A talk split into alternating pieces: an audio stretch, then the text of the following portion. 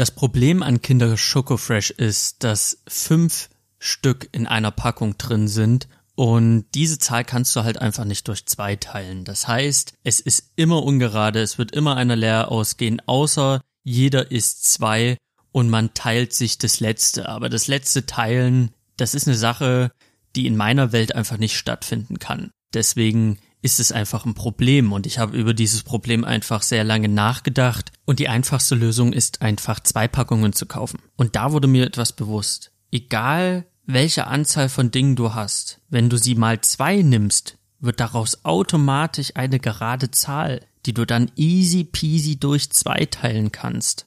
Beim Maxi King. Oder egal was. Ich möchte gar keine Werbung für Kinder machen.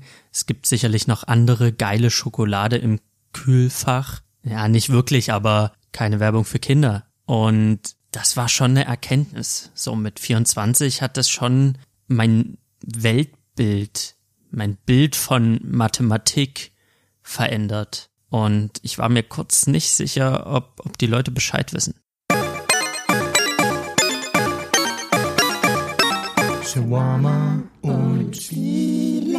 Hallo und herzlich willkommen zur 35. Folge von Shawarma und Spiele. Ich habe es geschafft. Ich habe mein erstes Semester durchstudiert. Das erste Semester ist rum. Und ich bin darüber sehr, sehr, sehr, sehr glücklich. Für viele, die jetzt die Folge 3 von Shawarma und Spiele noch nicht gehört haben, für die ist es vielleicht ein bisschen merkwürdig, denn für mich ist Studieren ein riesen, riesen Ding gewesen weil ich äh, lange Zeit dachte, ich wäre zu dumm fürs Abitur oder ich würde das Abitur nicht hinbekommen. Hab dann im sozialen Bereich angefangen zu arbeiten, so mit 16 meine ersten holprigen, stolprigen Schritte im Berufsleben getätigt, um dann festzustellen, dass es äh, nichts für mich ist und dass ich eigentlich was ganz anderes machen möchte, und zwar in den Medienbereich gehen, aber für den Medienbereich braucht man ein Studium und ohne Abitur kein Studium, außer man geht über den dritten Bildungsweg.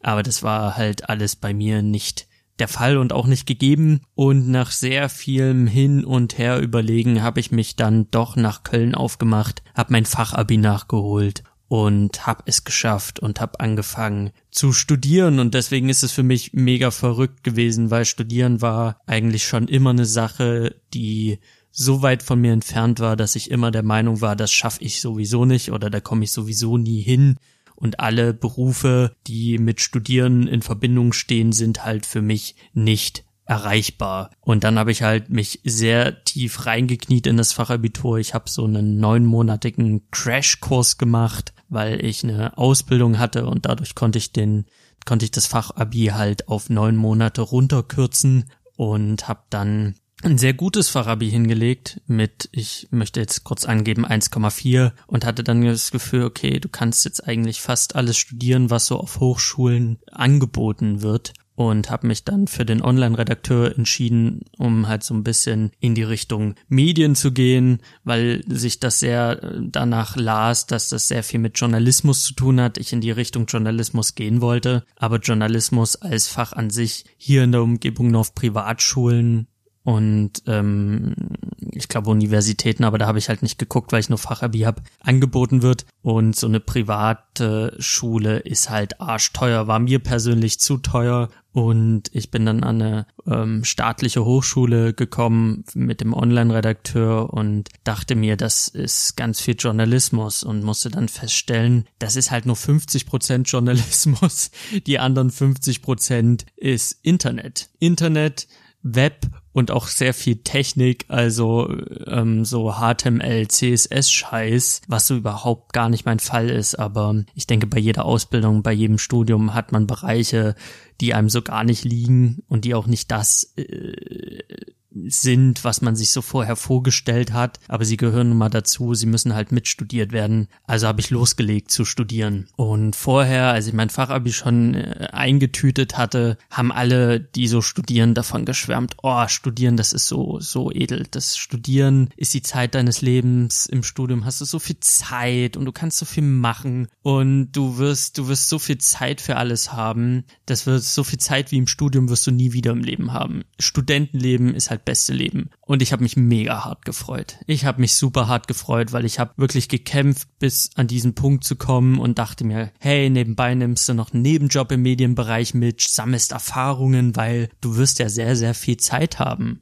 in deinem Studium. Und das wird ja auch eine sehr entspannte Zeit werden. Aber was ich die ganze Zeit nicht bedacht habe, ist, dass es ja auch um mich geht und dass ich als Person und jeder, der mich kennt, wird es bestätigen. Ich bin das, was man einen Pechvogel nennt. Also wirklich, ich habe so viel Pech in meinem Leben, dass sich alle fragen, wieso ich so viel Pech in meinem Leben habe. Jeder, der mich näher kennt, kommt irgendwann an den Punkt, wo er mit dem Kopf schüttelt und sich denkt, ich kann es mir nicht mehr erklären, wieso passiert dir ständig so etwas. Das ist da muss irgendwas Kosmisches dahinter stecken. Und sowas auch beim Studium. Ich hatte meinen Einführungstag, ich dachte mir, nice, das wird mega gut, wie entspannt das sein wird. Und beim Anführungstag ähm, hat man uns den Stundenplan gegeben und dieser Stundenplan sah sehr, sehr voll aus. Und ich dachte mir, meine Güte, das ist jetzt nicht so entspannt, wie ich mir das äh, vorgestellt habe. Aber es ist ja auch ein Studium. Das heißt, ich muss ja wirklich nicht zu jeder Vorlesung gehen. Es gibt ja keine Anwesenheitspflicht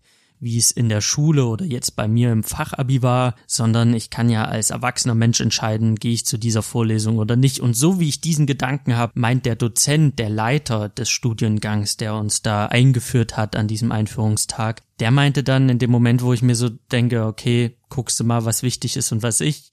Es gibt Vorlesungen, das sind keine Vorlesungen, sondern das sind mehr so Übungen und bei diesen Übungen müssen sie anwesend sein, um die entsprechenden Module abzuschließen um die Credits zu bekommen. Denn Studieren in Europa funktioniert nach einem Credit-System, damit es international nachvollziehbar ist, was hast du studiert und auf welchem Studien äh, Punkt du dich befindest, gibt's halt ein Credit-System. Das heißt, du musst halt Credits sammeln, Münzen, wenn man so will, ein Guthaben, um dein Studium abzuschließen. Mit anderen Worten, du musst jedes Modul abschließen, die Credits dafür erhalten, sonst kriegst du halt am Ende keinen Abschluss. Und das hat er mir dann zu verstehen gegeben oder uns. Also All diese Übungsmodule sind Pflichtmodule, das heißt, du musst anwesend sein, du musst deine, deine Anwesenheit per Unterschrift äh, kenntlich machen und du musst Hausaufgaben für diese Module erledigen und du musst ähm, diversen Shit machen im Unterricht, um dann dieses Modul anerkannt zu bekommen. Mit anderen Worten, wenn du deinen Arsch nicht in die Hochschule bewegst und teilnimmst, musst du das irgendwann im Laufe deines Studiums nachholen.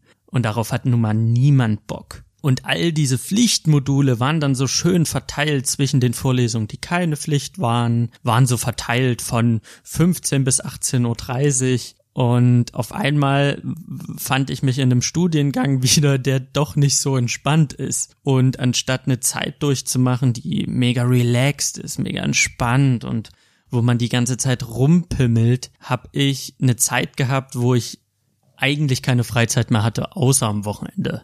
Und das war jetzt nicht so meine Vorstellung von einem super relaxten, entspannten Studium und das Studienlife, von dem immer alle geschwärmt haben. Dazu kam auch, dass das BAföG-Amt meinte, Herr Kabara, Sie verdienen ein bisschen zu viel.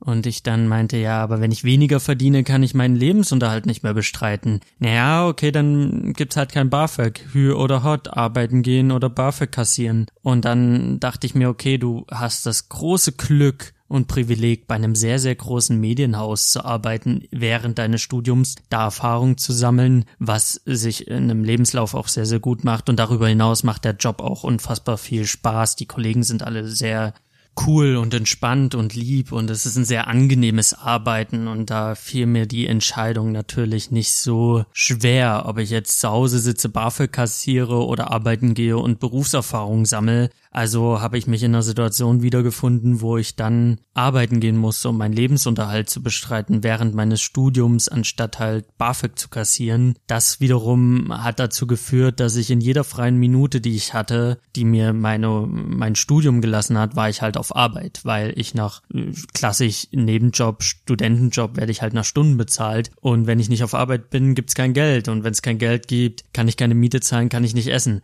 Und das war dann halt einfach äh, überraschend stressig äh, von heute auf morgen, weil ich dann halt einfach eine gute 50-Stunden-Woche hatte. Und auch wenn ich da Spaß hatte, ist es natürlich enorm viel Stress gewesen. Und nebenbei habe ich immer versucht, am Wochenende meine, meine Podcast-Folgen rauszubringen.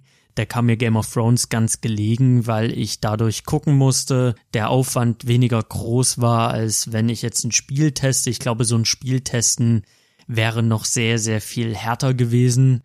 Das habe ich jetzt gerade in der Prüfungszeit gemerkt mit Super Mario Maker. Deswegen habe ich auch mal noch ein Wochenende ausgesetzt, um noch mehr in den Super Mario Maker zu investieren, um meine Meinung zu festigen, um meinen Test so ein bisschen detaillierter halten zu können, muss ich natürlich ein bisschen tiefer abtauchen und dann merkt man ganz, ganz schnell bei all den Dingen, die man tut, dass der Tag nur 24 Stunden hat und die Woche halt nur sieben Tage und das war schon Classic Me. Natürlich bin ich wieder der Einzige in meinem Umfeld, der einen Studiengang anfängt, der Pflichtfächer hat. Ein Studiengang anfängt, wo ich nicht nur eine Anwesenheitspflicht habe, sondern auch Hausaufgaben machen muss, wie so ein Schüler, die rechtzeitig abgeben muss, um dann ähm, meine Credits zu bekommen, um dann mein Studium oder mein erstes Semester erfolgreich abzuschließen. Und was kann ich jetzt sagen nach einem Semester studieren? Für mich war Studieren immer so eine riesengroße Sache, die ich mir immer versucht habe vorzustellen. Studieren ist in die Schule gehen. Das ist unterm Strich ist es the same. Anstatt Mathe, Bio und Englisch habe ich dann halt ähm, Social Media, äh, journalistische Darstellungsformen redigieren, recherchieren und ja Grundlagen des Webs und was gibt's da noch alles? Web Standards, also CSS und HTML und so weiter und so fort. Aber im Grunde genommen, du sitzt halt da, machst dir Notizen, am Ende musst du eine Prüfung schreiben, Ende. Es wurde sehr, sehr schnell entzaubert, dieses Studieren gehen. Ich war wie so ein kleiner Junge, so, boah, ich studiere jetzt, ich gehöre zur Bildungselite und dann saß ich da und dachte mir, ja, ja, es ist eigentlich nur Schule. Es ist unterm Strich genau das. So dieses Studieren, so wie ich es mir immer vorgestellt habe, hm, ist es, ist es irgendwie nicht. Und die Kommilitonen, ich habe einige kennengelernt, die sind echt nett, die sind echt cool, mit denen äh, verbringe ich auch gerne mal meine Mittagspause. Das ist äh, echt alles cool. Man lernt natürlich auch äh, Studenten, Studenten kennen, die halt irgendwo sehr, sehr viele Klischees abdecken von einem Studenten, äh, was jetzt nicht störend ist, aber interessant zu sehen, dass Klischees halt auch immer irgendwo eine Wurzel haben und das ist schon ist schon witzig. Also, wenn man dann in der Vorlesung sitzt, manchmal schicke ich auch bei langweiligen Vorlesungen einfach Memes rum, random an irgendwelche Nummern, die ich halt abgespeichert habe in, in meinem Handy von Kommilitonen und Kommilitonen und beobachte einfach, wie die auf diese Memes reagieren. Oder erzähle in der Pause, wie das Finde den Lörres-Spiel funktioniert. Für alle, die sich jetzt fragen, was ist das? Ähm, man hat eine Boxershorts an und man bewegt sich in dem Wohnraum des Partners oder der Partnerin und man aus seiner Boxershorts merken und dann macht man ganz alltägliche Dinge. Wartet einfach, mitbekommt das Spiel ist sehr viel lustiger, als es sich jetzt vielleicht anhört. Ich komme jetzt auch gerade vom Weg ab, aber das sind so Dinge, die man sich dann halt ähm, im ja zwischen den Vorlesungen äh, ja erzählt. Kommen wir zu einem Kinotipp, Sommerkinotipp. Bevor ich zu Spiele komme, wollte ich eigentlich noch über einen Film reden und zwar über Spider-Man Far From Home, denn den habe ich letztens gesehen und ich wollte so ein bisschen darüber quatschen, weil es ist Sommer, man möchte ins Kino, weil es ja kühl ist. Sollte man in Spider-Man gehen, sollte man nicht in Spider-Man gehen. Es ist ein Nerd-Podcast, es ist ein Podcast über Filme, Serien und Spiele. Und der Spieleteil, der kommt ja noch. Deswegen jetzt nochmal ganz, ganz schnell meine Meinung zum neuen Marvel-Blockbuster. Ich bin eigentlich nicht der aller, allergrößte Spider-Man-Fan gewesen, aber ich habe sehr, sehr gerne und sehr, sehr oft die Spider-Man-Trilogie mit Tobey Maguire gesehen. Da habe ich in meiner allerersten Podcast-Folge drüber geredet, dass ich als kleiner Junge das ganz, ganz stark fand. Auch den dritten Teil als Zwölfjähriger im Kino geguckt und krass fand wegen der ganzen Action mittlerweile als erwachsener äh, Mann da einen anderen Blick auf diese Filme hat und auch sehr stark die Schwächen sieht. Aber ich fand alles in allem diese Spider-Man-Trilogie immer ganz cool. Und ich fand die Amazing Spider-Man-Filme mit dem Garfield ganz, ganz fürchterlich. Ich fand den schrecklich unsympathisch als Peter Parker und hab da die einmal jeweils gesehen und fand die, ah, die waren wirklich ganz große Krütze. Und dann kam Tom Holland und Tom Holland war für mich ähm, eine unbekannte Persona und ich wusste auch nicht, äh, ob er das drauf hat oder nicht und hab mir dann Civil War reingeballert, den ich echt sau gut fand. Das war aber auch in der Übergangsphase. Ich habe halt Marvel-Filme von Beginn an geguckt. Ich war 14, als äh, Iron Man 1 kam und ich habe wirklich jeden einzelnen Marvel-Film gesehen. Jeder Film, der rauskam, ich saß im Kino, bis Avengers rauskam. Und das hat so ein bisschen mein Mind geblown und ich fand das so krass, dass all diese Filme zusammenkommen, dass in jedem Film jeweils ein Hinweis ist auf den nächsten Film und alles halt miteinander verstrickt ist. Dieses Marvel Cinematic Universe fand ich ganz, ganz groß am Anfang und habe das die lange, lange, lange Zeit verfolgt. Bin in jeden Film zur Premiere reingespackt, irgendwie zur 0 Uhr 1 Premiere und habe dann auch Civil War gesehen, fand Civil War echt, echt gut. Also Civil War ist einer meiner Lieblings-Superhelden-Filme. Den fand ich sehr, sehr groß. Und da hatte er seinen Auftritt als Spider-Man, der Tom Holland. Und ich fand, das hat er sehr, sehr gut gemacht. Und da hatte ich auch ein bisschen Bock auf diese Art Spider-Man und hatte auch Bock auf Homecoming.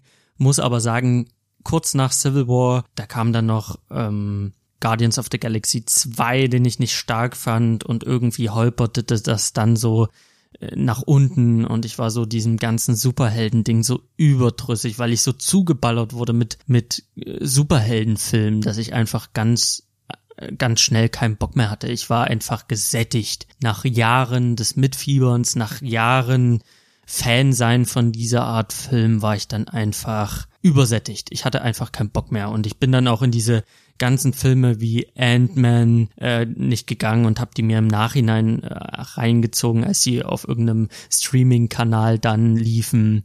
Ich habe mir auch ein Black Panther nicht angeguckt oder Ant-Man and the Wasp und ich war zwar im Kino in Infinity War, fand den aber echt nicht so geil und ich habe sehr, sehr stark so die Lust verloren an diesen Superheldenfilmen und Homecoming habe ich mir auch zu Hause angeguckt, war nicht im Kino, was damals halt wirklich in diese Zeit fiel, wo ich einfach übersättigt war. Und ich fand den einfach stark. Ich fand den einfach sehr, sehr gut. Michael Keaton als Antagonist, das war einfach eine sehr, sehr starke Chemie zwischen diesen beiden Charakteren und ich fand auch Spider-Man als Solo-Abenteuer, also dieser Homecoming, durchweg gelungen. Bei Spider-Man, er hatte einen Antagonisten, das war ein Mensch, der jetzt nicht, nicht die übermäßigen Kräfte hatte, sondern sich mit Technologie äh, hat aushelfen müssen. Und das war alles in allem sehr, sehr gelungen von vorne bis hinten. Und als ich mir den zu Hause angeguckt habe, dachte ich mir, okay, dafür hättest du eigentlich auch ein Kinoticket gelöhnt. Das war jetzt nicht die absolute Offenbarung im Superheldenbereich, wie zum Beispiel ein Dark Knight oder ein Logan oder ein, was fällt da noch rein? Ähm, Civil War fand ich auch ganz krass. Da kam ich halt aus dem Kino und war halt geflasht. Geflasht war ich von Homecoming jetzt nicht, aber ich fand es als Solo-Abenteuer von Spider-Man einfach sehr, sehr unterhaltsam. Und danach plätscherte das mit den Superheldenfilmen weiter. Also Infinity War kam und etliche andere Filme und ich war einfach nicht so into it, war aber dann in Endgame, weil ich natürlich wissen wollte nach Infinity War, wie sie das Ganze lösen. Mir war das schon fast klar, okay, es wird wohl so sein, dass sie eine Zeitreise machen, alle wiederholen und Friede, Freude, Eierkuchen herrscht. Es war im Grunde genommen so, Achtung, Spoiler, Endgame, aber sie haben hier und da Kniffe gefunden, die es dann doch nochmal spannend gemacht haben. Sie haben sich sehr viel Zeit gelassen, dadurch entstanden hier und da ein paar Längen in Endgame aber alles in allem fand ich das, äh, war das ein sehr, sehr cooler Film, unterhaltsamer Film, ein starker Superheldenfilm. Und ich war die vollen, was ging er, drei Stunden sehr, sehr gut unterhalten. Und er hat mich auch ein Stück weit wieder zurückgeholt, einfach weil gerade am Ende dieser Gänsehautmoment oder diese vielen Gänsehautmomente mir in Erinnerung gerufen haben, was ich vor zehn Jahren so unfassbar gut fand oder was ich, wofür ich mich so begeistert habe als Teenager vor zehn Jahren. Und diese Begeisterung habe ich verloren und Endgame hat mir einfach das so ein bisschen wieder in Erinnerung gerufen. Und auch wenn ich jetzt nicht wieder in jeden Marvel-Film rammeln muss wie so ein Bekloppter, gehe ich doch jetzt noch bewusster ins Kino oder bin jetzt auch in Spider-Man bewusster reingegangen und habe mir gesagt, okay, das ist jetzt kein A24-Movie, den ich mir reinziehe, sondern es ist einfach Popcorn-Unterhaltung.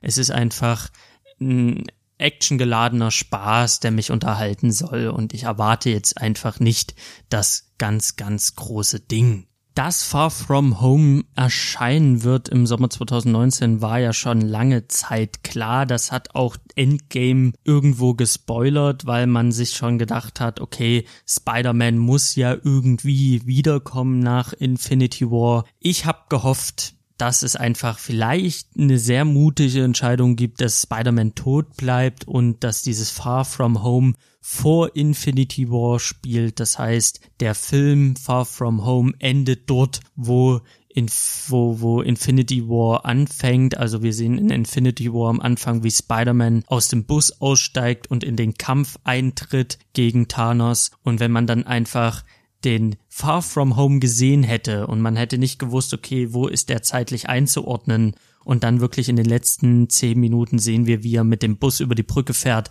und da kommt der Thanos-Angriff und der steigt aus und wir wissen, okay, shit, dieser Far From Home ist gar nicht nach Infinity War, sondern er ist einfach noch davor und Spider-Man ist definitiv tot. Das hätte ich spannend gefunden, das hätte ich krass gefunden. Das wäre düster gewesen, zu düster für Marvel. Und natürlich ist das nicht passiert, sondern es kam Endgame. Wir haben gesehen, was in Endgame passiert. Und in Far From Home muss Peter Parker mit den Nachwehen von Endgame einfach zurechtkommen. Und das ist so der Übergangsfilm in die nächste Phase. So könnte man das sehen. Also er ist es ist wieder ein Solo-Abenteuer, der hier und paar, ein paar Randnotizen hat und Bezug nimmt auf Endgame und Peter versucht einfach mit seinen Erlebnissen aus Endgame klarzukommen und macht sich dann auf zu einem Schulausflug nach Europa, um so ein bisschen den Kopf frei zu kriegen, weil er jetzt gerade mal nicht Spider-Man sein möchte, sondern er möchte einfach Peter Parker sein. Er möchte der 16-jährige Junge sein, der seiner äh, großen Liebe MJ hinterher rennt und sich Gedanken macht, nicht wie er das, wie er die Welt rettet, sondern wie er das Herz von MJ erobert. Und das nimmt in dem Film einen sehr, sehr großen Raum ein. Es geht sehr, sehr viel um diesen Roadtrip nach Europa mit seinen Klassenkameraden in einer kleineren Gruppe und er will halt einfach MJ seine Liebe gestehen und er möchte auch seinen Spider-Man-Anzug nicht mit auf Reisen nehmen, weil er möchte einfach Urlaub machen. Und dieses Urlaubsfeeling, das nimmt einen sehr, sehr großen Platz ein in diesem Film. Aber natürlich wäre es kein Marvel-Film ohne äh, Antagonisten, ohne Bösewichte und ohne Superheldenkämpfe. Deshalb steckt natürlich Aunt May ihm vor dem Abflug doch noch den Anzug mit in den Koffer und dann sind sie erst in Venedig, dann später in Berlin und in Österreich und in quer durch Europa und dort erlebt er dann doch Spider-Man Superheldenabenteuer, denn Elementwesen, riesige Elementwesen greifen die Truppe an oder sie werden äh, immer wieder in Konflikte mit diesen Elementarmonstern verstrickt und Peter Parker greift dann doch zum Anzug, um seine Gruppe zu schützen um irgendwie die Welt zu retten, weil er ist ja im Grunde genommen ein Held. Und er kriegt Unterstützung von Mysterio, einem Typ mit einem, mit einem Goldfischglas auf dem Kopf und einem eigentlich sonst sehr coolen Anzug, der diese Elementarmonster bekämpft. Und er kommt selber aus einer anderen Dimension, von einer ganz anderen Welt und bekämpft da diese Elementarmonster und Peter unterstützt ihn. Das ist so die Handlung, uh, soweit spoilerfrei. Und das ist einfach eine nette Unterhaltung. Hier und da gibt's ein paar Szenen, die haben mich persönlich ein bisschen mit den Zähnen knirschen lassen, weil sie dann doch zu unrealistisch waren, zu too much. Auch in dieser Superheldenwelt waren die einfach sehr, ja, wirkten die nicht organisch, sondern ein bisschen dahingebogen. Das war ein bisschen ungeil und das hat ein bisschen gestört.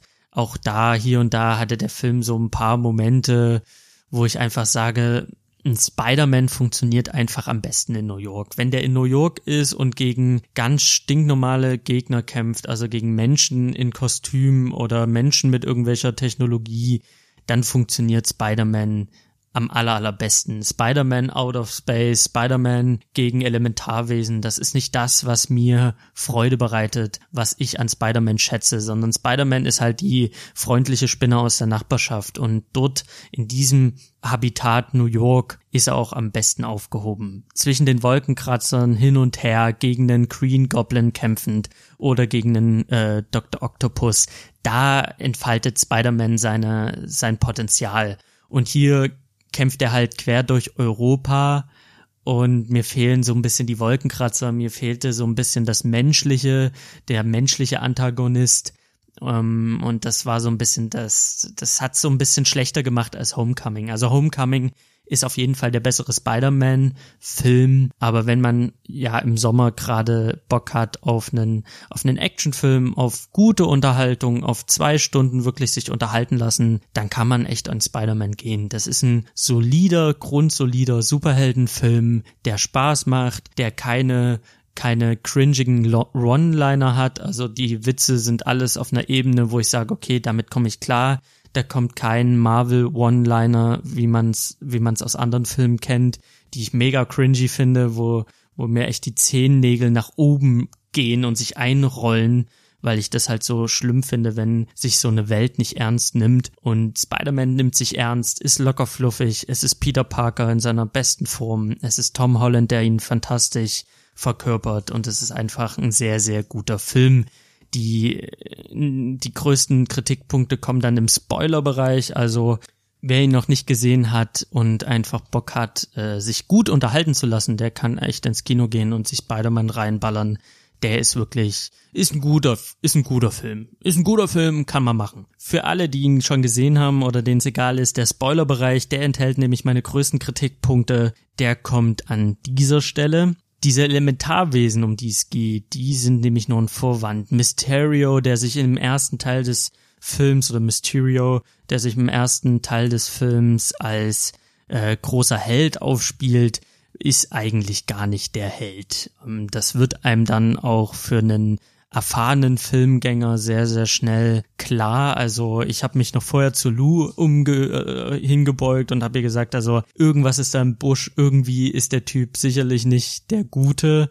Und kurzer Zeit später kam dann auch die große Offenbarungsszene, wo dann klar wird, dass Mysterio nicht gekommen ist, um die Elementarwesen zu zerstören und die Welt zu retten, sondern er ist natürlich der große Antagonist des Films.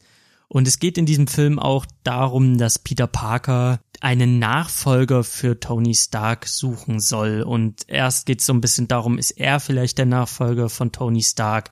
Dann sagt er aber nein, es muss ein anderer sein. Und das fand ich einfach sehr merkwürdig. Er findet halt diesen Mysterio, er kämpft ein paar Mal mit ihm gegen diese Elementarmonster und dann gibt er ihm praktisch schon das Zepter. Äh, dieses Zepter ist halt in Form einer, einer Brille von Tony Stark, also Tony Starks Multimedia-Brille, die er da hat, mit dem er irgendwelche äh, krassen Sachen machen kann, die gibt er halt Peter nach seinem Tod. Also die wird ihm vererbt und Peter Parker gibt sie dann halt gleich weiter an den Mysterio, was ich halt so ein bisschen merkwürdig fand, weil die kennen sich nicht und er gibt ihm halt einfach so die, das letzte Verbleibnis von Tony Stark und macht ihn zum neuen Tony Stark. Das fand ich ein bisschen merkwürdig. Und dann hat er halt der Mysterio diese Brille und mit dieser Brille hat er halt alle, den ganzen Zugriff auf alle Technologien vom Stark Imperium und auch von den ganzen Stark Thronen, die die es da gibt. Und dann wird's halt, ab diesem Punkt wird's ein bisschen verwirren, weil es stellt sich heraus, dass Mysterio gar nicht aus einer anderen Dimension kommt, sondern eigentlich ein Mitarbeiter war von Tony Stark, und Tony Stark hat ihm einfach eine Idee geklaut, nämlich diese Idee des Virtual Reality im Real Life. Und er möchte dann halt einfach diese Technologie nutzen, um sich selbst als Held zu präsentieren, um der neue, neue Tony Stark zu werden und dann halt als neuer Tony Stark Dinge anders zu machen. Das ist so ein bisschen, ihr merkt schon, merkwürdig und daraus resultiert auch dieses ganze Mysterio-Ding, also dieses Mysteriöse, weil er nutzt diese Virtual Reality im Real-Life-Technologie, um diese Elementarmonster zu erschaffen. Dazu nimmt er halt Drohnen. Diese Drohnen können dann halt so ein Feld aufbauen, wo halt nichts so ist, wie es scheint. und dann kämpft er halt gegen, gegen eine Illusion und die ganze Menschheit denkt, er rettet gerade die Welt vor Elementarmonstern, aber dabei sind das einfach nur, einfach nur Hologramme. Hologramme, die aber Schaden machen, weil die Thronen wiederum Schaden machen. Also es ist ein bisschen, es ist ein bisschen weird und dadurch haben die Macher dann auch die Chance, sehr, sehr viele krasse Momente zu kreieren, wo Spider-Man einfach in Dimensionen kämpft, in virtuell Reality-Räumen kämpft, die halt nichts mehr mit der Realität zu tun haben. Und Spider-Man muss einfach im Kampf gegen Mysterio gucken, was ist echt, was ist fake. Und darum geht's dann. Und dadurch entstehen halt ganz viele Into the Spider-Verse Situationen, dadurch, dass Mysterio eigentlich alles in seiner Umgebung manipulieren kann, durch diese Thron mit der Hilfe von Tony Starks Brille wird er noch mächtiger und kann dann halt Elementarwesen erschaffen, kann irgendwelche Räume erschaffen, kann Menschen faken und man weiß als Zuschauer oftmals nicht, okay, der Charakter, den man gerade sieht, ist das jetzt nur eine Einbildung, ein Hologramm, ist der real, ist der nicht real und damit spielt der Film ganz, ganz viel. Und da ist so ein bisschen das Positive, dass sie natürlich wissen, Peter Parker funktioniert am besten oder Spider-Man funktioniert am besten, wenn er gegen einen anderen Menschen antritt, der auch ein Mensch ist. Da kriegt der Film noch ein bisschen den, den Twist rum, dass er eben gegen Mysterio kämpft. Und Mysterio ist kein krasser Typ. Er ist halt einfach ein Pupskopf, der beleidigt wurde, der irgendwie gekränkt wurde von Tony Stark und mit seinem Wissen und Technologie dann anfängt, die Leute zu verarschen und äh, am Ende versucht, Peter Parker umzubringen, weil er ihm im Weg steht. Und dann hat man halt wieder diesen Menschen, der an seine Macht nur über Technologie kommt und selber jetzt kein Übermensch ist. Und dadurch hat man halt einen, einen würdigen Gegner, weil es ist gerade in der ersten Hälfte des Films ein bisschen lame, wenn Peter gegen diese Elementarkräfte kämpft, kämpft er halt gegen Wassermonster und das funktioniert nicht. Spider-Man gegen einen riesigen Wassergolem, das ist halt einfach Mist, das, das ist halt einfach blöd zu sehen. Das funktioniert für mich nicht. Was für mich am ehesten noch funktioniert war, der, der Sandmann aus Teil 3, das war noch hart an der Grenze, aber ansonsten finde ich, Spider-Man, der gegen übernatürliche Monster kämpft, ist immer ein bisschen schwierig. Und dazu kommt noch, dass er nicht in seinem natürlichen äh, Spielraum ist, nämlich New York, sondern er ist halt überall auf der Welt und das macht den Spider-Man-Film so ein bisschen weniger gut als sein Vorgänger. Oder wenn er gegen den riesigen Feuerdämon kämpft, das ist halt ein bisschen albern. Da weiß man einfach, Spider-Man hat bei diesen Kämpfen nichts verloren. Und das, dass das dann wiederum im zwei, in der zweiten Hälfte nach dem Twist runtergebrochen wird auf diesen Mann, der einfach nur ein Mensch ist, ist ein guter Twist, aber er kommt A ein bisschen spät und B wird's dann halt echt ein bisschen weird. Visuell echt cool, wie er durch die ganzen ja durch, sich durch diese ganzen Illusionen kämpft, ist es visuell sehr gut gemacht, aber alles in allem bisschen, bisschen weird, ein bisschen unstrukturiert, ein bisschen merkwürdig und äh, das, das äh, macht den Film ein bisschen schlechter als sein Vorgänger, auch wenn es immer noch ein gutes Spider-Man-Solo-Abenteuer ist. Und das fand ich halt sehr schade. Ich hätte mir gewünscht, gerade bei dem neuen Spider-Man einfach, wenn wir einen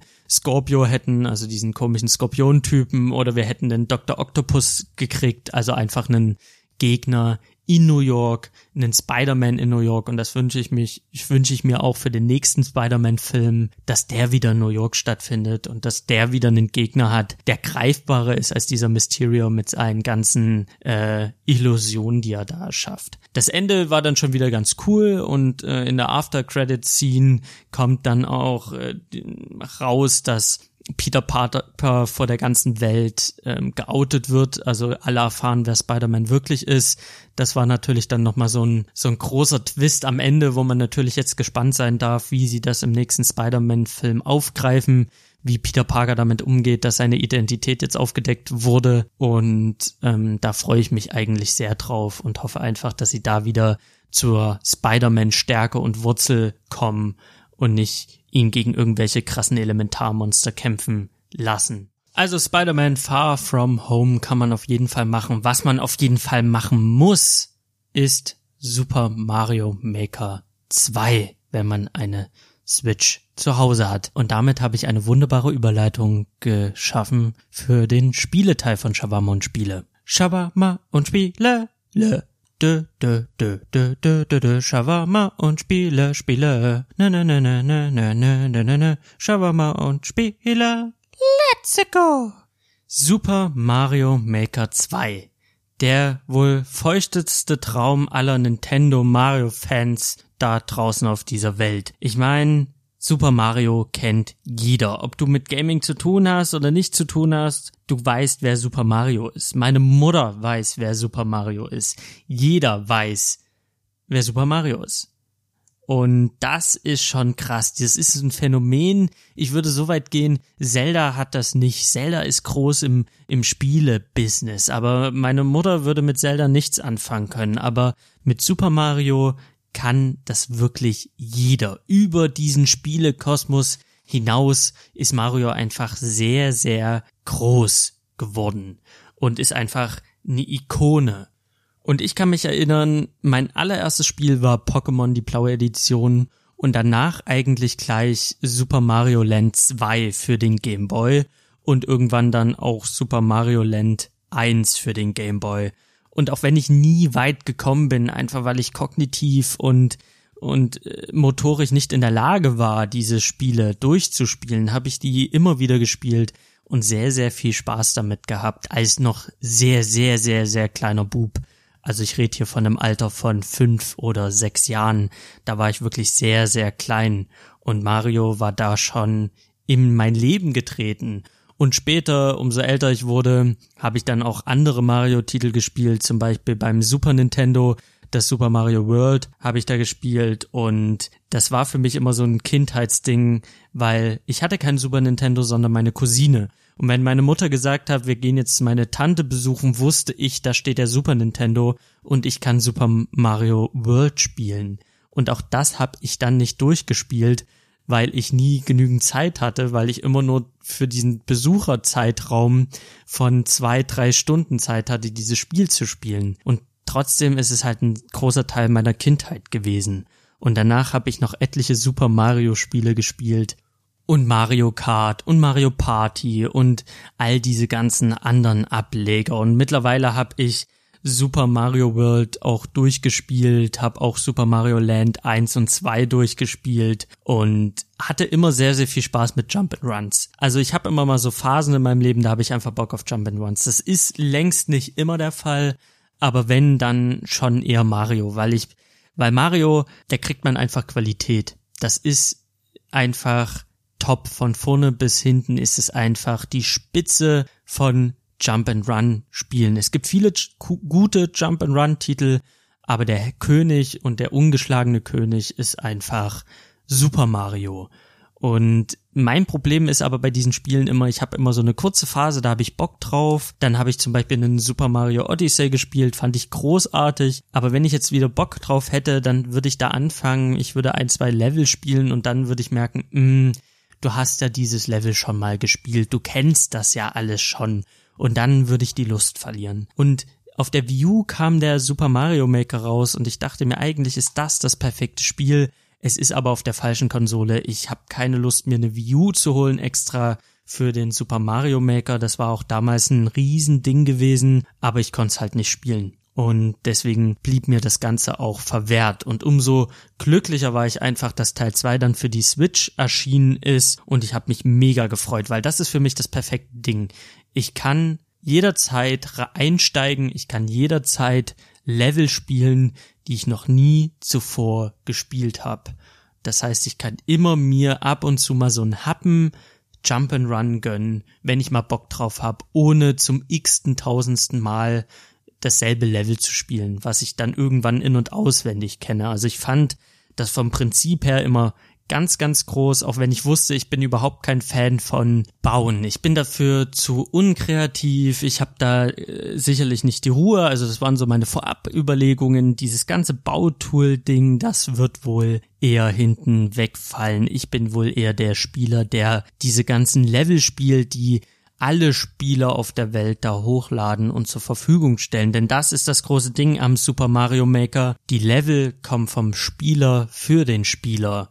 Und ich habe es mir auch gleich vorbestellt, einfach weil ich diesen Stylus-Stift mit dazu haben wollte, denn Vorbesteller haben so einen Super Mario Maker 2 Stylus bekommen Und ich dachte mir, nimm's einfach mit. Du willst zwar jetzt nicht vorrangig bauen, aber lieber man hat, als man hätte. Und eigentlich scheint das ganz cool zu sein, wenn du mal einen Stift hast für diesen Touchscreen. Denn der Bildschirm der Switch ist auch ein Touchscreen. Und der Stylus sah eigentlich auch ganz nett aus. Deswegen habe ich vorbestellt. Und so kurz vor Abholung des Spiels, kurz bevor ich mir das Spiel geholt habe, fiel mir ein, okay, höchstwahrscheinlich brauchst du noch Nintendo Online. Denn diese ganzen Hochladen der Level, Runterladen der Level, da wird Nintendo sich das bestimmt nicht nehmen lassen, da ein Nintendo Online-Mitgliedschaft mit dran zu hängen oder mit zu verknüpfen. Und ich habe dann im Prüfungsstress das so ein bisschen verhauen, mir diese Online-Mitgliedschaft zu holen und auch die Special Edition vorzubestellen und stand dann halt im Laden und habe mir den Super Mario Maker geholt und wurde dann darauf hingewiesen, dass man da diesen Online, diese Online-Mitgliedschaft braucht und dachte mir, ach shit, das hast du voll vergessen. Wenn ich mir die Special Edition geholt hätte, hätte ich ein Jahr lang mit, also ein Jahr Mitgliedschaft mit dazu gekauft für 10 Euro statt 20, was ja ein guter Deal gewesen wäre. So habe ich das verpasst es gab diese Limited Edition nicht und deswegen habe ich sie mir dann normal geholt und dazu halt die Mitgliedschaft, die ja relativ human noch ist bei Nintendo. Also man zahlt so um die sieben Euro für drei Monate und 20 Euro für ein Jahr.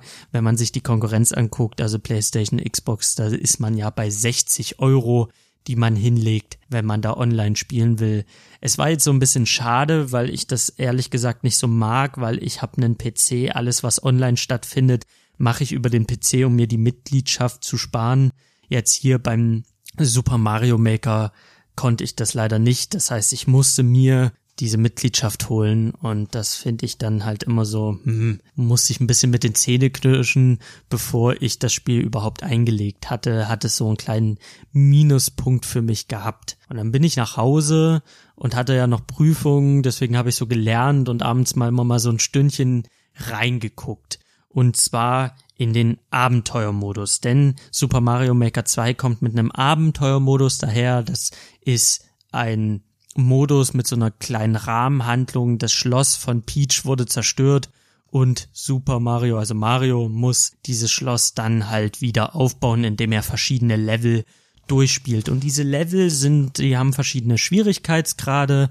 Die sieht man dann halt auch immer, die sind halt so mit Sternen markiert. Also eins ist so das leichteste und fünf ist so das schwerste. Kann man dann diese verschiedenen Level spielen und Stück für Stück das Schloss wieder aufbauen.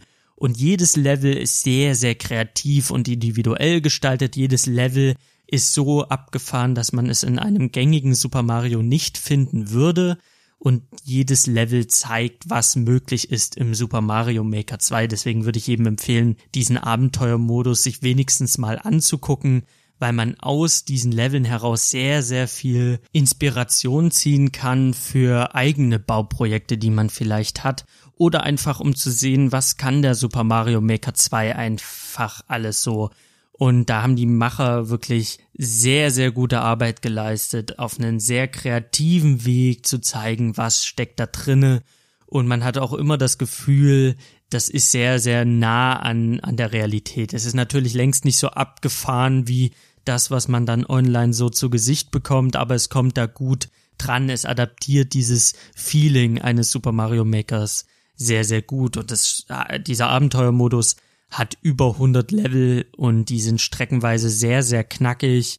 Es gibt verschiedene Siegbedingungen. Es gibt Level, da darfst du nicht springen, musst die ganze Zeit auf dem Boden bleiben, was natürlich eine ganz andere Art der, der, äh, des Spielens am Ende ist und es zeigt auch, dass man das in seine eigenen Level dann einbauen kann. Also bei Mario Maker 2 kann man als Bauer eines Levels die Siegbestimmung mit bestimmen. Und man kann auch ein Level designen und dann sagen, okay, der Spieler kann das nur schaffen, indem er nicht springt. Es gibt ein absolutes Sprungverbot. Und da gibt es etliche äh, Siegbedingungen, wie zum Beispiel komm mit einer Feuerblume durchs Ziel, komm mit einem mit einem Stern durchs Ziel. Also da gibt es etliche Varianten und das ist sehr, sehr schön, in diesem Abenteuermodus einfach darauf hingewiesen zu werden. Und der einzige Kritikpunkt, den ich an diesem Abenteuermodus habe, ist, dass der Schwierigkeitsmodus, der da mit diesen Punkten ähm, dargestellt wird, nicht immer äh, konsistent ist und auch nicht immer nachvollziehbar ist. Also manchmal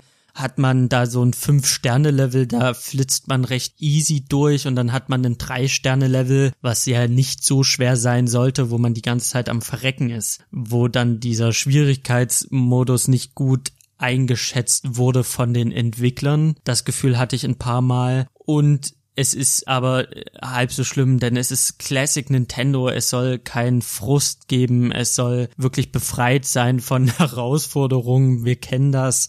Also selbst Level, die sehr, sehr fordernd sind, bieten einem mehrfach einen Ausstieg. Also wenn man fünfmal gestorben ist, kommt ein Feld und dann hat man die Option aufzugeben, es irgendwann anders nochmal zu versuchen es nochmal zu versuchen direkt oder Luigi spielen zu lassen und Luigi ist wie ein Joker. Wenn man Luigi drückt, spielt Luigi das Level für einen durch und dann hat man das Level geschafft und man bekommt auch die Münzen für das Level. Das heißt, in jedem Level sammelt man Münzen, so wie man das kennt und mit diesen Münzen kann man dann weitere Baufelder kaufen, um das Schloss von Peach am Ende äh, herzurichten. Und über diesen Abenteuermodus kann man dann auch kleinere Elemente für den Online-Modus freispielen, so wie ich mir das mitgekriegt habe. Ich selber bin nicht durch den Abenteuermodus durch, weil der ist sehr, sehr umfangreich und ich habe mich dann doch dazu hinreißen lassen, schon mal erste Spiele von anderen, also erste Level von anderen Leuten zu spielen. Und die variieren sehr stark.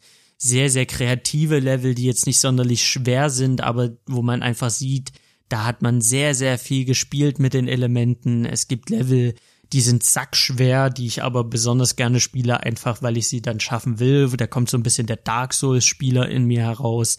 Ich will dann dieses Level schaffen. Ich kann mich erinnern, dass eine Level, da habe ich 40 Sekunden Zeit gehabt und da muss man wirklich, da muss jeder Knopfdruck sitzen bei diesem Level und ich habe das hunderte Male versucht und versucht und versucht und ich habe halt einen Abend lang an diesem 40 Sekunden Level ges gesessen. Umso toller war es, als ich es dann endlich durch hatte und diese diese Herausforderung gibt es natürlich auch. Also es gibt sehr sehr kreative einfache Level, es gibt kreative schwere Level, es gibt einfach nur sackbehinderte schwere Level wo man sich denkt, so, wer soll das schaffen? Es gibt auch einen Punkt, also man hat auch ein ganz einfaches Like- oder Dislike-System, also man kann ein Herz geben oder ein gebrochenes Herz, je nachdem, wie man das Level findet, wo ich dann aber auch wirklich bei Leveln, die mir Spaß machen, auch ein Herz gebe, weil ich das wichtig finde, einfach ein Feedback zu geben. Es gibt eine Kommentarfunktion, um an verschiedenen Stellen zu sagen, hey, das ist einfach nicht cool. Das habe ich auch schon gemacht. Also da habe ich ein Level gespielt, habe ein Herz verteilt, weil ich es an sich gut fand.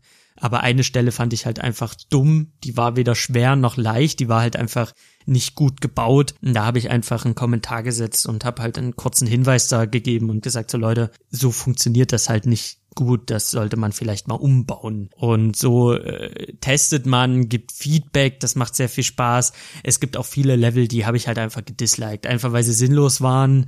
Die waren dann halt einfach nur renn geradeaus und fertig. Es gab aber auch welche, die waren so sinnlos schwer, wo ich mir dann dachte, okay, da will man einfach die Hardcore-Gamer abholen, aber die waren dann auch nicht schwer, wo ich halt Bock hatte, sondern die waren halt einfach so ein bisschen Try Try and Error mäßig. Das Schöne an dem Super Mario Maker 2 ist, das ist ja der tolle Kniff, man muss die Spiele, bevor man sie hochladen kann, selber nochmal durchspielen. Das heißt, es gibt keine absoluten Trolllevel. Jedes Level, was man von anderen Spielern spielt, da weiß man, wenigstens der Ersteller des Levels hat das Spiel, also das Level schon mal von Anfang bis Ende durchgespielt.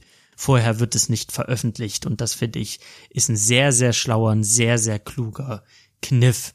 Und so habe ich mich durch diverse Level gespielt und hatte da sehr, sehr viel Spaß mit und weiß jetzt schon, dass ich in Monaten, wenn ich das Spiel eigentlich schon im Regal stehen habe und nicht mehr spiele, weiß ich, es wird Momente geben, dann denke ich mir, okay, ich habe jetzt Bock auf, auf Jump and Run und dann spiele ich halt drei, vier Spiele. Und dann spiele ich mal drei, vier Level, die ich noch nicht kenne. Und dann ist es halt genau das, was ich brauche von so einem Jump and Run. Es ist für mich das, wie, wie gemacht, wie geschaffen ist dieses Spiel. Einfach weil ich zu jeder Zeit, immer wenn ich, wenn es mir in den Fingern kribbelt, immer wenn ich Bock habe auf ein Jump and Run, kann ich Super Mario Maker 2 reinschieben und ein paar Level spielen von Leuten, die äh, das irgendwann gebaut haben und mir angucken, was die so für kreative, kreative Ideen hatten. Und das finde ich einfach, ist eine ganz, ganz fantastische Idee und es ist einfach mal wieder so ein Pflichtkauf für alle Switch-Besitzer. Also nach Mario Odyssey, nach Breath of the Wild ist Super Mario Maker 2 für mich so das nächste große Nintendo-Ding, wo man einfach sagt, okay, das ist ein Kaufgrund für die Konsole, denn selbst Leute, die mit, mit Super Mario nicht so viel anfangen können, die haben einfach Spaß. Das ist einfach Nintendo in seiner reinen Form, dass es reinschieben Spaß haben. Wenn dir die schwierigen Level zu schwer sind, suchst du dir die einfachen Level von Spieler. Wenn du nicht so Bock hast, die Spiele von, von den Leuten zu spielen äh, und online zu gehen, nimmst du den Abenteuermodus. Denn der Abenteuermodus, der ist so umfangreich und der bietet schon so viel Spielspaß an sich, äh, da hat man die, das eigentliche Ding von Super Mario Maker noch gar nicht angefangen. Da, äh, da hat man schon eine Menge Spaß mit dem Abenteuermodus. Also allein dafür lohnt sich schon der Kauf. Es ist wirklich ein sau, sau gutes Spiel. Und wie ich so spiele, hatte ich dann doch mal Bock, um mir das Bautool anzugucken, weil ich mir dachte, wenn ich das Ding review, muss ich mir das Bautool angucken, muss mir angucken, was das Spiel sonst so zu bieten hat. Und das Bautool ist recht simpel. Man hat so einen Dojo, also man hat so ein Hilfe, so eine Hilfetaube, die kann man fragen, die einem alles erklärt. Das ist halt wirklich so ein äh, ja Level Designer einmal eins, wo einem erklärt wird, was hat man zu tun, was lässt man lieber bleiben, wie macht man es denn am besten. Also Nintendo gibt einem die Option, ein sehr sehr umfangreiches Tutorial zu machen für den Baumodus. Aber ich bin nicht der Tutorial-Typ. Ich habe das mal angefangen, so mir so anzugucken, durchzuklicken und habe gemerkt, ich bin dazu unruhig. Ich will halt sofort bauen. Ich will im Bauen herausfinden, wie alles funktioniert. Und wenn ich mal wirklich nicht weiter weiß, dann google ich das einfach. Ich bin nicht der Typ für Tutorials. Und deswegen habe ich einfach angefangen. Und man hat grundsätzlich erstmal vier Grund Designs, das wäre Super Mario Bros., was so ein bisschen oldschool ist, dann das Super Mario ähm, Bros. 3, man hat Super Mario World, was natürlich sehr stark Kindheitserinnerungen und Erinnerungen an Besuche bei meiner Tante weckt und man hat Super Mario für die U, also Super Mario U für die Wii U und man hat das Super Mario 3D World und das sind einfach fünf Designvarianten, die alle einen gewissen Charme haben, die entweder sehr poliert und crisp aussehen, wie zum Beispiel das Super Mario 3D World, oder halt Kindheitserinnerungen wecken, wie zum Beispiel das Super Mario World oder das Super Mario Bros. Also das ist schon mal vom Design her eine ganz, ganz tolle Sache. Und dann hat man ein freies Feld, man kann verschiedene Settings wählen, also Hintergründe, man kann eine Schneewelt wählen, eine Wüstenwelt, eine Wolkenwelt, eine Lavawelt, eine Festungswelt. Also man hat da die äh, verschiedene Grundgerüste und ansonsten ist das Feld frei. Man kann also auf einem komplett blanken Papier anfangen, sein Level zu bauen, nach Herzenslust. Und dann zeigt sich einfach, wie genial dieses Spiel im Bauen ist. Es gibt unfassbar viele Elemente. Man kann fast alles, was man jemals in irgendeinem Super Mario Spiel gesehen hat, kann man bauen. Es gibt verschiedene Grundelemente, auf denen man laufen kann. Es gibt verschiedene ähm, Bonuselemente, es gibt verschiedene Gegner, es gibt Items, es gibt Kisten. Man kann wirklich seiner Kreativität da freien Lauf lassen. Und dieses Elementen, dieser Elementenreichtum, der ist so unfassbar groß, dass man, dass die Möglichkeiten endlos sind. Die Möglichkeiten, Level zu erschaffen, sich kreativ auszuleben, sind unfassbar groß. Natürlich bietet das auch, stellt das auch eine große Einstiegshürde dar, weil die meisten werden überfordert sein. Ich musste mir dann überlegen, was willst du denn überhaupt jetzt bauen? Man sitzt vor diesem riesigen Baukasten und muss sich überlegen, ja, wo fängst du an? Wie machst du das? Das ist eine große Hürde und man braucht auch eine Weile, bis man dahinter steigt. Und ich habe die Erfahrung gemacht, mir hat's geholfen, mir am Anfang ein Thema auszuwählen. Ich habe dann eine Dschungelwelt genommen und habe dann mir so ein bisschen Indiana Jones überlegt, okay, ich mache jetzt hier einen Abgrund und da sind Piranha-Pflanzen und ich hangel mich da mit einem, mit einem Seil von A nach B und dann muss der Spieler durch einen Tunnel gehen und da fallen die Steine runter und so habe ich dann angefangen, anhand von Indiana Jones so ein bisschen mir zu überlegen, wie würde so ein Indiana Jones Super Mario Level denn aussehen und das hat mir geholfen, mir so ein Thema zu überlegen. Und so baue ich auch. Ich überlege mir immer so ein Grundthema und am Hand dieses Grundthemas baue ich dann einfach los. Und im Bauprozess stellt man dann auch fest, man hat eine Passage, man spielt diese Passage, also man kann dann per Tastendruck immer wählen zwischen dem Baufenster, also der Baumaske und der Spielmaske. Einfach, wenn man etwas baut, dass man gleich gucken kann, okay, schafft der Spieler überhaupt die Entfernung zu überspringen? Schafft der Spieler überhaupt diese ganzen Gegner platt zu machen, bevor er dann weiterspringt? Geht das überhaupt? Ist das überhaupt möglich? Denn ein Level zu bauen, was unmöglich ist, bringt mir nichts, denn ich kann es nicht hochladen, weil ich muss es ja vorm Hochladen einmal von Anfang bis Ende spielen und beweisen, dass es geht, um es dann halt äh, online stellen zu können. Und deswegen baue ich halt immer eine kurze Passage, guck dann, ob diese Passage überhaupt spielbar ist, justiere dann rum und bei diesem Justieren fallen einem dann Dinge ein und das ist dann dieser ganze Bauprozess. Selbst für mich unkreativen Dulli ist es einfach sehr, sehr intuitiv, sehr, sehr einfach gemacht und ich denke, alle die, also ich habe mit Freunden, Freunden geredet, ich habe auf Instagram mit Leuten geschrieben, die haben alle gesagt, ich habe mir das nur geholt, um die Level zu spielen. Bauen ist überhaupt nicht mein Ding, haben bisher alle durch die Bank mir gesagt. Und ich sag einfach, fangt an zu bauen. Ihr werdet merken, wie einfach das ist. Ihr werdet merken, wie viel Spaß das macht weil ihr müsst es ja auch selber spielen. Ihr müsst selber gucken, was ihr da gebaut habt, ist das überhaupt spielbar? Und diese, diese Spielerei zwischen bauen und gucken, ob es geht, das macht unfassbar viel Spaß und ich habe jetzt in letzter Zeit fast schon mehr Zeit mit Bauen verbracht als mit dem Testen von Spielen anderer Spieler, weil mir dieses Bautool sehr, sehr viel Spaß macht. Der Kritikpunkt am Bautool ist einfach, am Controller, am Monitor oder Fernseher, finde ich, ist das sehr, sehr holprig. Also mit dem Analogstick oder dem Digi-Kreuz sich da durchzuwurteln, das ist sehr, sehr unorganisch. Es fühlt sich holprig an. Es ist, es ist ein einziger Fingerkrampf, da die verschiedenen Tastenkombinationen zu drücken und das dann halt äh, zu positionieren, wo man es haben möchte. Das ist sehr, sehr umständlich. Und da empfehle ich einfach den Handheld-Modus ich baue grundsätzlich nur im Handheld-Modus, spiele aber die Level dann am Monitor, einfach weil es größer und fetter und nicer ist. Und da ist einfach der Punkt, der Handheld-Modus geht halt, da geht's halt nur über den Touchscreen. Da kann man nur über den Touchscreen arbeiten und das ist unfassbar gut. Das ist intuitiv, das ist einfach, das ist simpel. Das Problem ist aber die Fingerabdrücke. Wenn man mit dem Finger auf diesem Touchscreen rumdrückt, wenn man diesen Stylus nicht hat, dann verschmiert man seinen ganzen Bildschirm. Das ist sehr, sehr unschön. Und da kommt der Stylus, den, den Vorbestellerbonus, der kommt dort äh, zum Tragen. Und das hätte ich nicht gedacht. Als ich den Stylus gesehen habe, dachte ich mir, okay, ein Wunder, dass Nintendo überhaupt mal einen Vorbestellerbonus bringt. Dann dieser Stylus, das sieht ja ganz nett aus, nimmst du halt mal mit, ist ja kostenlos als Vorbesteller, aber dieses simple Gimmick, was einfach sehr sinnlos und hm, brauche ich das wirklich? So wirkt es, wenn man es wenn man's nach Hause nimmt, als Vorbestellerbonus in die Hand bekommt.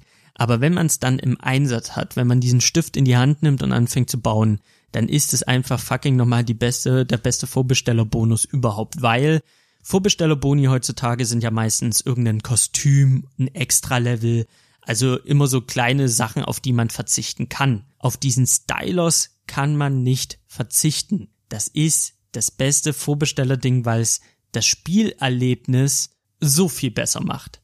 Natürlich der Nachteil ist, wenn du nicht vorbestellt hast, wenn du den Stylus nicht hast, dann hast du ein Problem, weil du wirst schnell merken, am Fernseher, am Monitor bauen ist ein Krampf. Das ist nicht geil. Du willst in diesen Handheld-Modus und dann fängst du an, mit deinem Finger darauf rumzudrücken. Und dann wünschst du dir diesen Stift.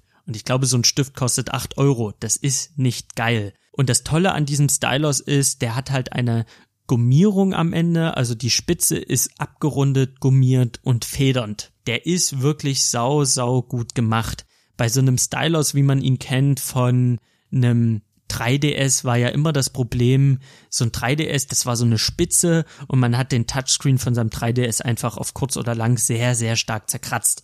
Also wenn man sich die 3DS in, im Mediamarkt Saturn angeguckt hat, auf diesen, auf diesen Probierspielestationen, die sahen fürchterlich aus. Die, die waren ja richtig zugerichtet, diese, diese Touchscreens.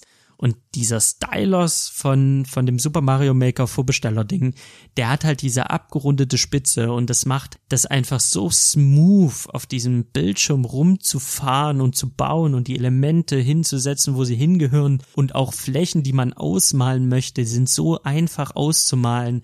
Und dieser Stift geht halt wirklich wie Butter über ein warmes Toast drüber. Es ist einfach eine Freude. Und es macht keinen Kratzer, es macht keine Fingerabdrücke und es ist einfach der geilste Vorbesteller-Bonus, den ich, den ich bisher gekriegt habe. Einfach weil er das Bauen so, so viel besser macht. Und es ist einfach schade, da haben sie einfach sehr, sehr viel verspielt im Bauen mit dem Controller. Weil die Switch-Controller, die Joy-Cons, die sind nicht die geilsten. Gerade der, der Analogstick ist halt einfach Grütze, sagen wir so wie es ist. Das ist halt wirklich ziemlicher Müll, diese Joy-Cons.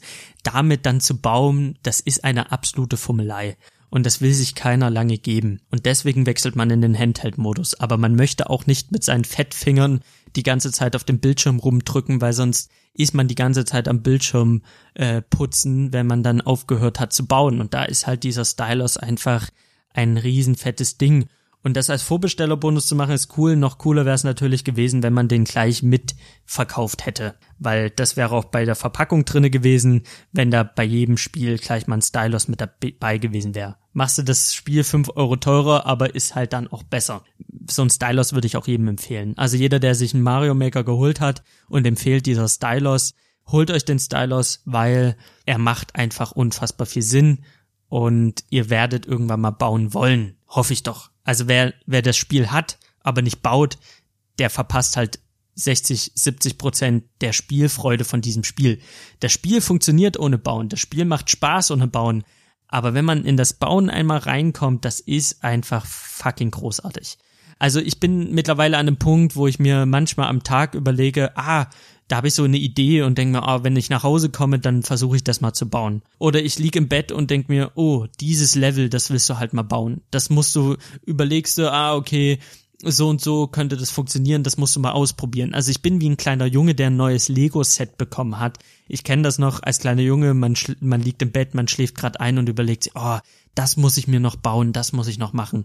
Und wie ein kleiner Junge liege ich im Bett und denke mir, wenn du jetzt das baust, das wäre ziemlich fett, wenn du da noch die Falle einbaust, aber der Spieler kann dann über diesen Tunnel, kann er dann dorthin gelangen, dann kann er die Falle umgehen, bla bla bla. Also dieses, dieses Kreative und dieses sich überlegen, wie baue ich was und diese kreativen Ideen im Alltag zu haben oder kurz vorm Schlafen gehen, das ist einfach was ganz Wunderbares. Und deswegen sage ich auch, wenn ihr das Spiel noch nicht habt, holt es euch auf jeden Fall. Ihr habt eine Switch, holt euch Super Mario Maker 2. Es ist wirklich ein Fest. Es ist Spielen in seiner reinsten Form. Das Spiel wird Kindheitserinnerungen wecken, das Spiel wird in euch eine Kreativität rauskitzeln, das Spiel macht einfach Spaß, das ist rund. Es hat Fehler, es hat so ein paar Ecken, die sind nicht so cool. Also ich denke da vor allen Dingen daran, dass ich, wenn ich jetzt meine Level mit Freunden teile muss ich den immer so einen neunstelligen Code schicken per Instagram oder WhatsApp. Das ist einfach Mist. Eigentlich müsste es einen, einen Menüpunkt geben, wo man seine Leute in der Freundesliste anwählen kann, wo man dann sieht, ah, okay, Galactico hat dieses Level gebaut, Mr. Meeseeks hat das Level gebaut äh, Bitch Destroyer 8 hat dieses Level gebaut. Einfach, dass man all seine Freunde in der Freundesliste mit aufgelistet hat, wo man dann sieht, ah, die haben die dieses Level gebaut oder die haben dieses Level äh, geliked. Einfach, dass man so ein so ein gewisses Freunde-Ding hat. So ist man von seinen Freunden in dem Spiel sehr sehr abgeschottet, was ich sehr schade finde. Also wenn man seinen Freunden ein Spiel präsentieren möchte, muss man halt diesen neunstelligen Code verschicken. Die müssen den dann wiederum eintippen, damit sie das Spiel spielen können. Das ist unfassbar umständlich. Es gibt keine Option, wenn man Spieler hat. Es wird einem angezeigt, dass Spieler dieses Level zwar gespielt haben, man kann sich aber nicht angucken in einem Spectator-Modus, wie haben sie das Spiel oder wie haben sie das Level denn äh, gemeistert.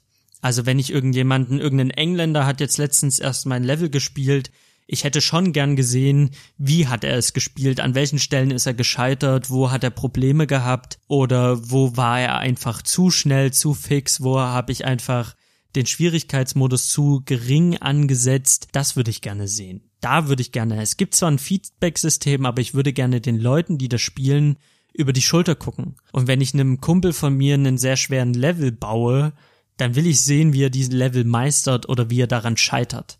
Und da fehlt mir einfach ein ganz, ganz großer Punkt. Und da frage ich mich, wieso sie das nicht gemacht haben. Und es ist einfach Grütze, dass man so abgeschottet ist von seinen Freunden.